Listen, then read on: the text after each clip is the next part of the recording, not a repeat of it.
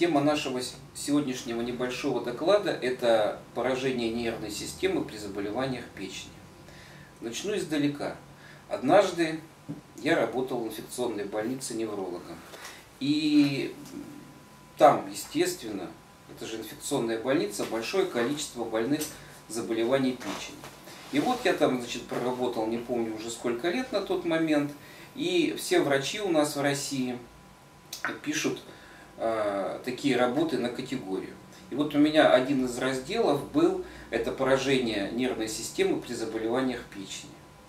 Э, и я отдал на подпись главному врачу, вместе со мной еще большое количество врачей подали эту работу, свои работы. Всем вернули через 30-40 минут, мою э, главная врач читала двое суток. Очень умная, красивая, образованная женщина, кандидат медицинских наук – очень большого обаяния женщина.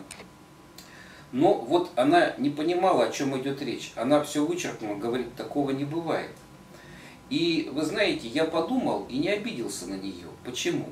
Э, дело в том, что те симптомы поражения нервной системы, про которые я писал, они появляются еще до того этапа, когда больной поступает с тяжелым проявлением печеночного заболевания.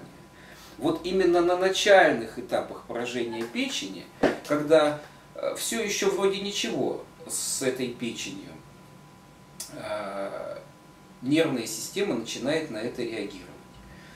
Головокружение, головными болями в затылочной области, э, возможно, усталостью, астеническим синдромом. Поэтому люди, которые работают с серьезными проявлениями заболеваний печени, они с этим еще не встречаются – когда начинаются серьезные большие поражения, эти легкие симптомы уходят. И появляются другие симптомы поражения нервной системы. Это полинейропатия, допустим. Или печеночная энцефалопатия, тоже очень тяжелое заболевание. Вот против этой части наша замечательная, красивая главный врач, она ничего не возражала. Все подписала и отпустила меня на следующий этап э, прохождения этой работы она не знала или не училась у одного ныне здравствующего и действующего профессора. Этот профессор, когда хотел завалить или клинического ординатора, или студента, он спрашивал, почему болит затылок при заболеваниях печени. Вот я вам сейчас э, объясню, в чем тут субстрат. Поражение нервной системы на начальных этапах поражения печени. Он состоит в следующем, что вся затылочная часть твердой мозговой оболочки, что э, печень и желчный пузырь, они иннервируются одним и тем же нервом, блуждающим нервом. Поэтому и радиация по веточкам блуждающего нерва, она очень легко доходит до центральной нервной системы.